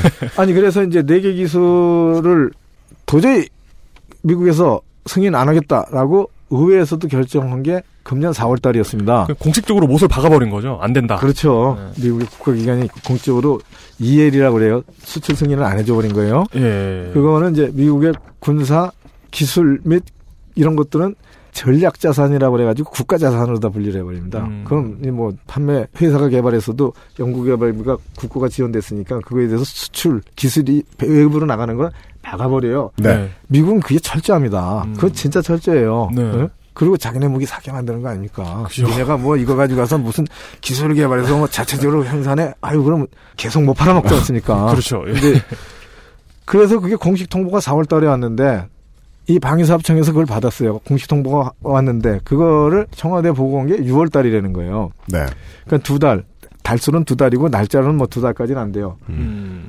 그래가지고 이게 늑장 보고라는 문제를 제기했죠, 제가. 제가. 네. 네네. 처음으로 이거 늑장 보고다. 예. 라고 제기를 했어요. 그랬더니 더 문제가 됐던 게 그걸 보고 받은 주철기 외교안보 수석이 네. 대통령께 또 늑장을 보고 오고 부실 보고를 한 걸로다가 이제 언론에서 나오고 있는 거죠. 또 늦게 부실 얘기했는데 보고? 부실 보고 라 하면 어, 뭐 무슨 얼마나 부실하게 보고를 이를테면 4대 기술이 도저히 이거는 미국에서 불허해가지고 우리가 기술 이전을 받을 수 없다라는 부분에 대해서 어떻게 보고했는지 저는 모르겠어요. 네. 근데 그런 것까지 다 포함해서 그러면은 연구 개발을 국내에서 하고 해서 전력화 시기, 공군이 요구하는 전력화 시기, 아, 노후 전투기를 퇴역시키고 네. 네. 새 전투기가 올 들어서야 돼 이제 우리 영공을 지킬 거 아닙니까? 음. 그 전력화 시기에 맞춰서 할 수 있는지에 대한 부분하고 네. 어? 전체적인 이 사업 추진이 국민의 신뢰가 떨어진 상태에서 예산은 더 들어가고 네. 그리고 또 기술 개발에 대한 것은 의지만 가지고 되는 건 아니지 않습니까? 그쵸, 물론 예. 한국의 IT 기술 훌륭하고 전 세계적이고 그렇지만은 이게 높은 수준을 계산하고 움직였다가 미달하는 상황이 나면 연수가 차이가 나거나 그때 가서 음. 해외 기술을 또 사와야 되잖아요. 네, 그렇죠. 이런 거에 대한 종합적인 보고를 제대로 못 드린 것 같아요. 음. 그러면서 이제 또 문제가 생긴 게 8월 15일 날인가 8월 25일 날이 안 되는 거가 통보받은 상태에서 국방부 장관이 저쪽의 국방부 장관 네, 네. 어딘지 아십니까? 미국 예, 미국 국방부 장관한테 레터를 보냅니다. 편지를 보냅니다. 네. 영문으로 보냈겠죠. 근데 거기에 깜짝이야. 거기에 문구를 제가 여, 제가 여기서 결론이 그러니까 영어 공부를 열심히 해야 된다고 나오면 아니요. 그래서 이제 번역본 번역본까지 제가 네. 다 받았어요. 아, 네. 받았- 아. 그 표현이 이미 거부된 네. 이미 불가된 네. 네개 핵심 기술에 대해서 네. 다시 협의 재고해 달라는 문구들이 있었어요. 네. 그 대통령 모시고 이제 국방부 장관이 진짜 오래간만에 미국에 갔지 않습니까? 네. 근데 출국하기 바로 전날 미 대사관으로부터 음. 그 레터에 대한 답이 온 거예요. 음. 이거는 이전이 불가하다. 안 된다. 그러니까 미국을 방문하셨을 때 의지해서 빼달라. 어. 그럼 이제 그 다음에 빼자라고 협의가 왔는데 그것도 무시하고 또 협의를 한 거예요. 협의를 했으니까 두 번 대짜 맞은 거 아닙니까? 그죠. 그죠. 그 얘기가 나오죠. 사실은 세 번 대짜 맞은 거죠. 그죠. 예. 음. 그 4월 달에 공식 통보에서 대짜 맞았지. 네. 하여튼 그래서 세 번. 그래서 이번에 국감 때 최종적으로 나왔던 얘기가 그거였단 말입니다. 그 한민국 국방부 장관이 이번에 미국 방문 일정 수행을 간 김에 아까 윤 의원님 말씀해 주셨던 대로 이미 공식 답변이 왔다. 첫 번째 no. 두 번째 no means no 이렇게 두 번이나 no를 들었는데 그 다음에 그 얘기를 듣고서 수행 갔을 때 애시턴 카터 국방장관을 만나버렸다. 네, 만나서 그 얘기를 또 했다. 그리고서 요청했다. 근데 이거는 심리적으로 보았을 때 여기서 요청했다는 건 또 퇴짜 맞는 모습을 보여주려고 그런 거 아니냐. 음, 그럼 no means no means no 이렇게 해야 되는. Hell no. 네. 이쯤. 예. 그냥 보여주기도 실패했다는 걸 보여주기 위한 액션은 아니었느냐. 음. 그럼 이제 뭐, 그걸 그- 흔히 이제 굴욕 외교 비판이죠. 음. 예. 이제 이게 전투기는 이제 그 항공 우주 산업의 네. 핵심이에요, 핵심. 네, 이게 네. 그래서 이제 열정을 가지신 분들은 이게 국산화돼야 된다. 네. 국내 개발해야 된다라는 열정을 가지고 있습니다. 네. 저는 그게 맞다고 봐요. 음. 근데 전투기는 한 대가 얼마인지 아십니까? 어마어마하죠. F-35 대형 얼마인지 아십니까? 한 대에 1,500억 원입니다. 1,500억 원. 네. 한 대, 그거 40대 삽니다. 아, 이것도 국방 비밀인데. 그, 그, 신문에만 나올 수 있는 국방 비밀. 예. 근데 문제는 1,500억 원에 한 대를 샀어요. 네. 그거 곱하기 40. 이제 그거, 그거가 문제가 아니고, 전투기를 몇 년을 쓰는지 아십니까? 전투기는? 우리나라가 특히 근성을 가지고 오래 쓰지 않습니까? 2차 대전이 나고 세계 대전이 없지 않습니까? 네. 평화. 평화 돼야 돼요. 돼야 돼요. 어, 네. 그리고 우리도 참 아픈, 음, 그죠. 예. 그 동족 간의 상잔, 예? 북의 남침에 의해서 전쟁을 치르고 이제 60년이 된 거 아닙니까? 예. 네. 그 사이에 이런 말 하면 참 내가 큰일 날 건데 뭐, 공중전이 없기 때문에 네. 전투기가 노후화 됐든 말든 그냥 가는 거예요. 크게 노후했다. 한번 배치가 되면 30년에서 40년을 씁니다. 네. 네. 문제는 샀을 때 1,500억이죠. 30년, 40년 동안 유지 관리를 해야 되잖아요. 네. 그리고 기술을 보강해야 되잖아요. 네. 그 들어가는 돈이 1.5배예요. 음. 그러니까 전투기를 팔면은 1.5배를 그 뒤에 또 먹는 거야. 그리고 부품 떨어졌다 그러면은 곧 수많은 부품이 있을 거 아닙니까? 네. 예. 부품 공급하는 중소기업 부도났어. 그 부품 공급이 안 돼. 음. 그럼 어떻게 됩니까? 전투기 그냥 서 있는 거예요. 천억짜리, 천오백억짜리가. 지금 그래서 두 대가 미국 가서 수리 들어갔는데 여정 안 돌려줘요. 수리를 못 해가지고. 아이고. 어. 두 대가. F15. 그래서 국내 개발을 해서 네. 이 유지관리, 기술 보강 이런 것도 해야 되는 게 맞아요. 네. 응? 그래서 에이사레이다 그 핵심 기술도 국내 개발 이미 시작을 해서 이제 오고 있죠. 네. 근데 이게 전력화 시기에 맞춰서 그렇게 기술 개발까지 다 갔으면 얼마나 좋겠습니까? 그런 게 어려움이 있는 거고 그리고 이게 이제 연구 개발비만 8조 원 들어간다고 했지 않습니까? 네. 그럼 정부가 60%를 냅니다. 국민 부담이 60%죠. 네. 협력 파트너로 인도네시아가 이제 에, 네. 얘기가 되고 있고 뭐 그죠. 11월 달에 가계약 내지 이런 거를 하- 하게 돼 있어요. 네. 거기가 20%를 내게 돼 있습니다.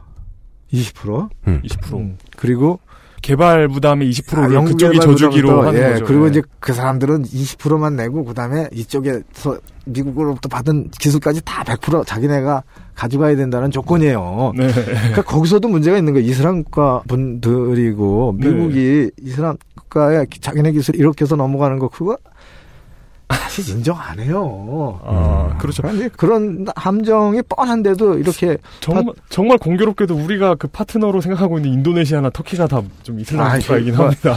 아니 음. 모든 인류가 모든 국가 모든 민족이 평화롭게 사는 아니, 뭐, 근데 평화롭게 살아야 됩니다. 네? 상호 네. 공존하고 근데 이, 런 얘기는 제가 잘하지 않나요?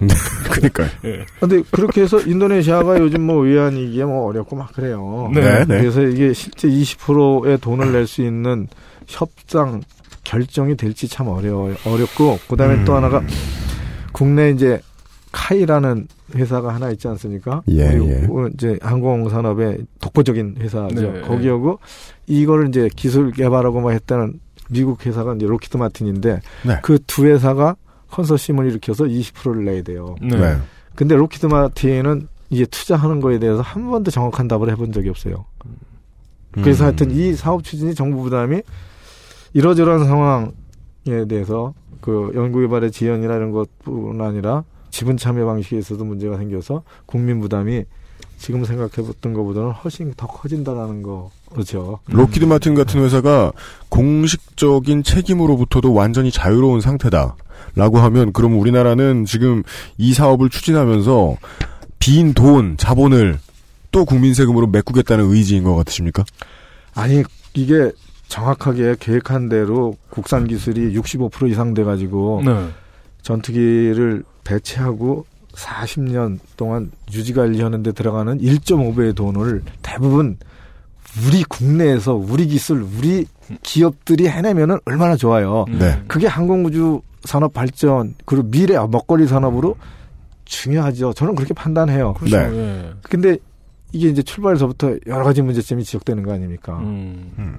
그래서 이제 어제 국방위 예산 심의할 때도 이 KFX 사업에 대해서 문제점으로 드러나는 것들을 종합적으로 판단하고 추진 방식에 대해서 재검토를 정직하게 해야 할 시점 아니냐. 네. 네. 라고 문제 제기를 했고 그거를 장관이나 방위사업청장이 대통령께 보고를 드려라. 네. 그랬더니 알겠답니까? 네 그랬어요. 속기록에 나와 있습니다. 이거. 그러니까, 예, 네.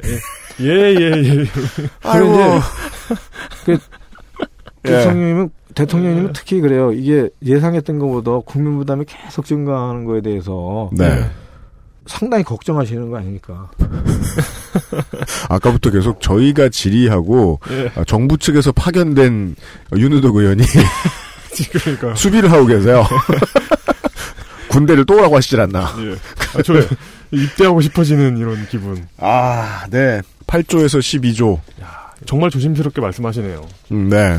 어, 될, 어, 네. 놀라운 수사예요. 깔걸다깐것 같은데. 아니, 예, 아니, 방어를 해주고 계신. 예. 아니 그래서 이게 하여튼 잘 돼야 됩니다. 잘, 잘, 잘. 돼야, 잘 돼야죠. 아, 그러면요. 네. 아, 물론 정치인이시니까 그러겠지만 정말 정치적인 수사네요. 아, 우리가 이제 김강진 의원 나왔을 때 배들 얘기한 거, 네. 예, 전함들 얘기했던 거랑 기억을 해보니까 네. 돈으로 놓고만 생각을 해도 이제까지 우리가 3년 동안 방송을 하면서 했던 얘기 중에 제일 비싼 물건의 이야기를 했네요. 음. 예. 아마 음. 그럴 겁니다. 네, 그럴 것 같습니다. 지금 네. 이건 뭐, 롯데월드 슈퍼타워도 안보의 문제가 되니까 생각을 해야지 돈으로 생각하면 여긴 잽도 안 되잖아요, 지금. 음, 그러, 그러네요. 예. 어, 이렇게 무서운 건인데, 모르네요. 음. 대통령님은 뭐 아실 거고 대통령님이라고 처음 해본다.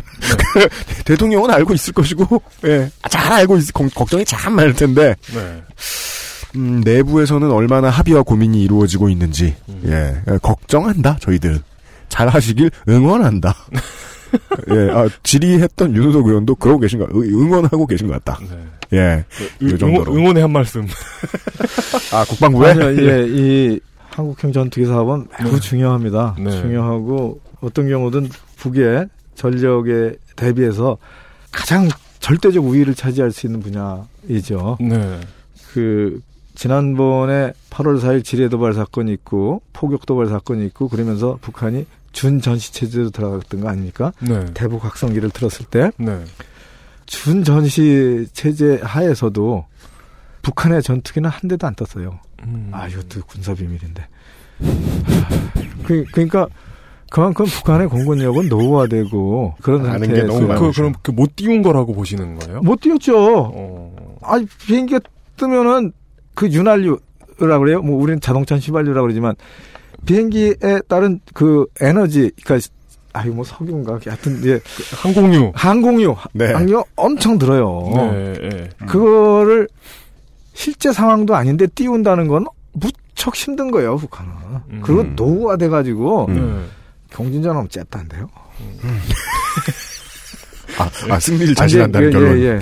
그래서 이 예. 한국형 전투기 사업은 네. 잘 추진돼야 되고 국산화 비율이 높은 아, 네, 그런 맞습니다. 추진 방식을 갖춰서 네.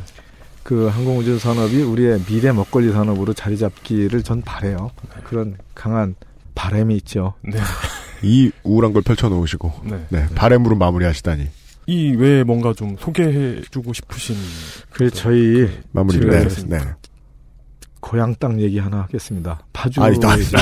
아, 네. 지역구잘 쳐드립니다. 네, 네, 네. 네. 그왜 임진강이? 있어요. 예, 예. 임진강이 있고 임진강 건너가 장단반도입니다. 네 네 네. 거기 그 전망대, 파주 전망대 같은 데 가면 네. 되게 있어요. 요번에 그래요. 지뢰도발 사건이 났던 일사단 지역에 이 임진강은 이제 황포도 때가 다니고 그랬던 데죠. 어. 근데 여기에 거공리라는 지역이 있습니다. 장단면에. 네. 거기가 30년 동안 포탄 사격장으로 사용했어요. 포탄 사격장. 네. 음. 근데 거기 지금 현재 불발탄 제거 네. 작업을 하고 있습니다. 네. 어. 그동안 이제 몇 년 동안 불발탄을 176개를 수거해서 분리 처리했고 앞으로도 이제 수백 발 더 나오겠죠. 네. 문제는 30년 동안 계속 포탄 사격을 했던 지역이에요. 음. 거기에 이제 복토를 해서 농사도 짓고 일부는 그렇게 하고 이제 그러고 있어요. 네. 근데 향후 여기가 이제 임진강 이제 그 수계 관리를 위해서 뭐 또 사업을 하게 됩니다. 네. 네. 그렇게 되면 여기가 임진강 안에 수몰되는 지역이에요. 어. 음. 그런데 문제는 포탄의 성분이 뭡니까? 철이 많죠. 철구리, 납, 네네네. 중금속이 많죠. 네. 이게 그 지역에 떨어져서 수십 년 동안 부식되고 토양을 오염시키고 네. 또 수질을 오염시키는 거죠. 음. 그게 이제 계속 토양 수질 오염시키면서 깔아앉지 않습니까? 네. 네. 그게 이제 임진강으로 갈 수도 있다라는 가정입니다. 이거는 아, 수몰, 그, 그 땅이 수몰됐을 경우에.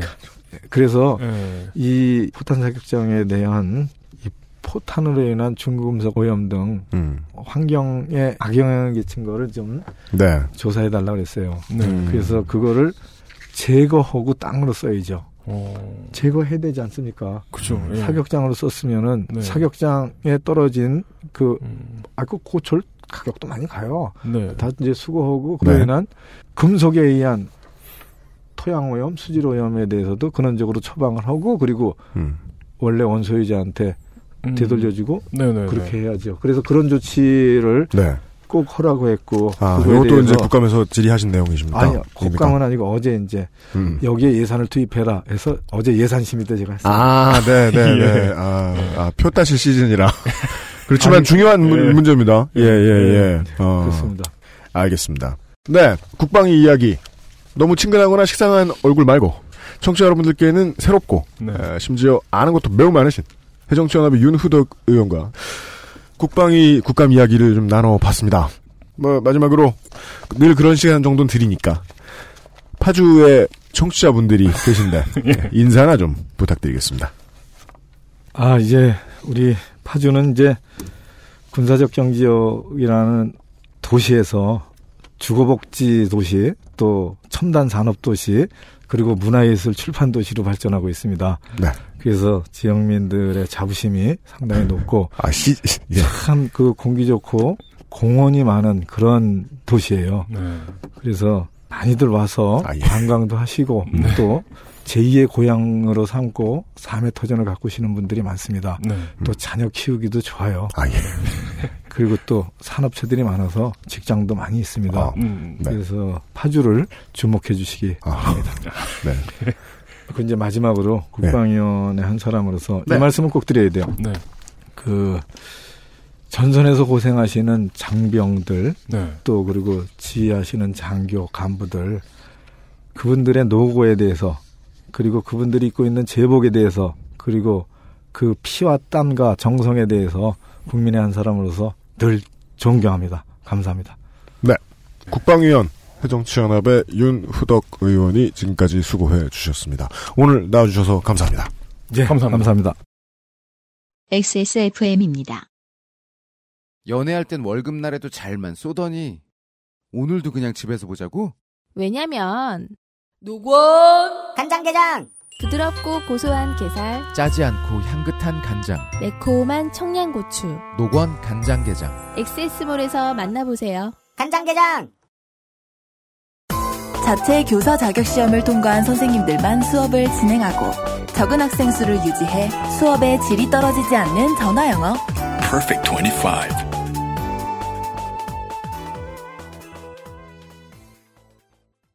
참그 여기 나오시는 분 어제도 그랬고 오늘도 네. 어, 출연자분들의 의견은 저희의 공식 입장과는 많이 다르다. 어, 뭐 같을 수도 있는데 저희가 입장이 없는 거죠 그냥 그냥 그- 사적인 입장과 아, 는 같을 그렇죠. 수도 있는데 네, 다를 수도 있다. 예. 저로 말할 것 같으면 아, 윤호덕 의원과 여러모로 입장이 같다. 어, 떤 어떤 면에서 아, 정부 여당을 응원한다. 추호의 의심도 없다. 아 예. 어 예. 대통령의 행적이라든가 아무 의심도 사생활 의심 없다. 네. 네, 아 저런 화법을 배워야지. 근데 확실히 아, 그 지역구를 가진 의원들이 나오면 네. 좀 프로의식이 있는 것 같아요. 진짜요? 어떤 그 와 나쁘다. 자, 그러니까 그- 지금 그러니까 은수민 그- 의원, 장하나 의원, 김강진 의원 아니 그러니까 그 프로의식이라는 게 말 잘해요. 그러니까 그 무슨 막 이렇게 임요한 같은 프로 게이머의 프로의식이 아니라 그- 그럼 그 리니지 페인들의 프로의식 있잖아요. 그게 뭐예요? 그러니까 그 나의 영역을 지키려는 그 강력한 의지 이런 게 아, 좀 있는 것 같습니다. 아, 나- 없으면 씁니까? 그러니까 나의 사냥터를 지키려는 그런 아니에요, 거잖아요. 다 있어요. 그, 저, 김강진 의원도, 그, 하긴, 예. 예, 순천 맨날 이사하고, 예, 은수미 의원도 성남 중원가 축구하고 열심히 한다고요. 예, 그렇죠. 예. 네. 이분들이 재선이 되느냐 마느냐는 저희 관심사가 전혀 아니고요. 다만, 이제, 사실, 사실 정말 죄송한 얘기지만 무슨 상관입니까? 그러니까 무슨 상관입니까? 근데 저희한테 실제 관심사는 가장 이제 가장 제가 제가 그것은 알기 싫다가 궁금해하는 것은 예산을 가지고 얼마나 행정부를 잘 휘 두를 줄 아느냐 네. 지금으로 말할 것 같으면 네. 그 전으로 말할 것 같으면 국감에서 얼마나 날카롭게 잘 혼줄을 내느냐 정도입니다. 아, 윤호덕 의원이 뭔가 후덕한 말투로 말씀을 하셨지만 국감 자료를 찾아보시면 그런 인물이 아니라는 걸 아실 수 있습니다. 오래됐지만 아직도 드러나야 하는 문제들 그리고 새로 드러난 문제들 많이 이야기 나누어 보았습니다. 아, 실제로 들어가는 돈은 가장 큰 받아가는 돈은 제일 많은 국방부 이야기. 어, 어, 그 물뚝 한국어로 얘기하자면 구찌가 큰. 네. 왕구찌의 국방부 국방위 이야기를 오늘 나누어 보았습니다. 내일 이 시간에는 법사위인가요? 예, 예, 맞습니다. 예. 네. 법제사법위원회 이야기를 해 볼 거고요. 사실 어떤 의원이 나올지는 전혀 궁금 안 하시죠, 청취자 여러분. 우리가 일단 뭐 일 못하는 사람은 부르진 않을 거고. 지금까지 분위기로 봤을 때 당대표급이 나올 것 같진 않고. 그 물론 저하고 청취자 여러분들은 알고 있는 사실이잖아요. 우리가 훨씬 센데 다른 데는 나가면서 우리는 안 나오는 사람 많다. 거참. 그니까 명함이나 뿌리고 허영이 있어야 돼. PD는. 참. 그냥 키우겠습니다. 열심히 인사 다니고 그러니까 XS 술 처먹고 다니고 악수하고 다니고 그러니까 XSFM의 회사 이름을 뭔가 좀 이렇게 협회나 위원회 같은 식으로 바꿔. 저 그거 해보려고요. 아 진짜? 그 국회 속이기용 이름 하나 만들려고. 아, 그러니까 좋게 말해야지. 국회가 외울 수 있는 이름을 만들려고요. 어, 아니면은 그 자회사 설립하게. 더 좋게 말하면 친국회적 네. 영치. 하여간 회사 이름도 읽기 힘드신데 나와서 수고하신 윤호덕 의원 그리고 팟캐스트가 뭔지 공부하느라 한참 걸리신 윤호덕 의원실에도 네. 매우 감사를 드리고 오늘 최선을 다해주셔서 고맙고 들어주신 청취자 여러분들께 늘 제일 고맙죠. 내일 같은 시간에 법사위 이야기를 들고 만나 뵙겠습니다. 그것은 알기 싫다 특별기획 국정감사 기록실 베타 버전 셋째 날에서 다시 뵙지요. UMC의 책임 프로듀서와 상임수석 이용 편집에는 이현아 기술 행정관이 수고하고 있습니다. 네 뵙죠. 감사합니다.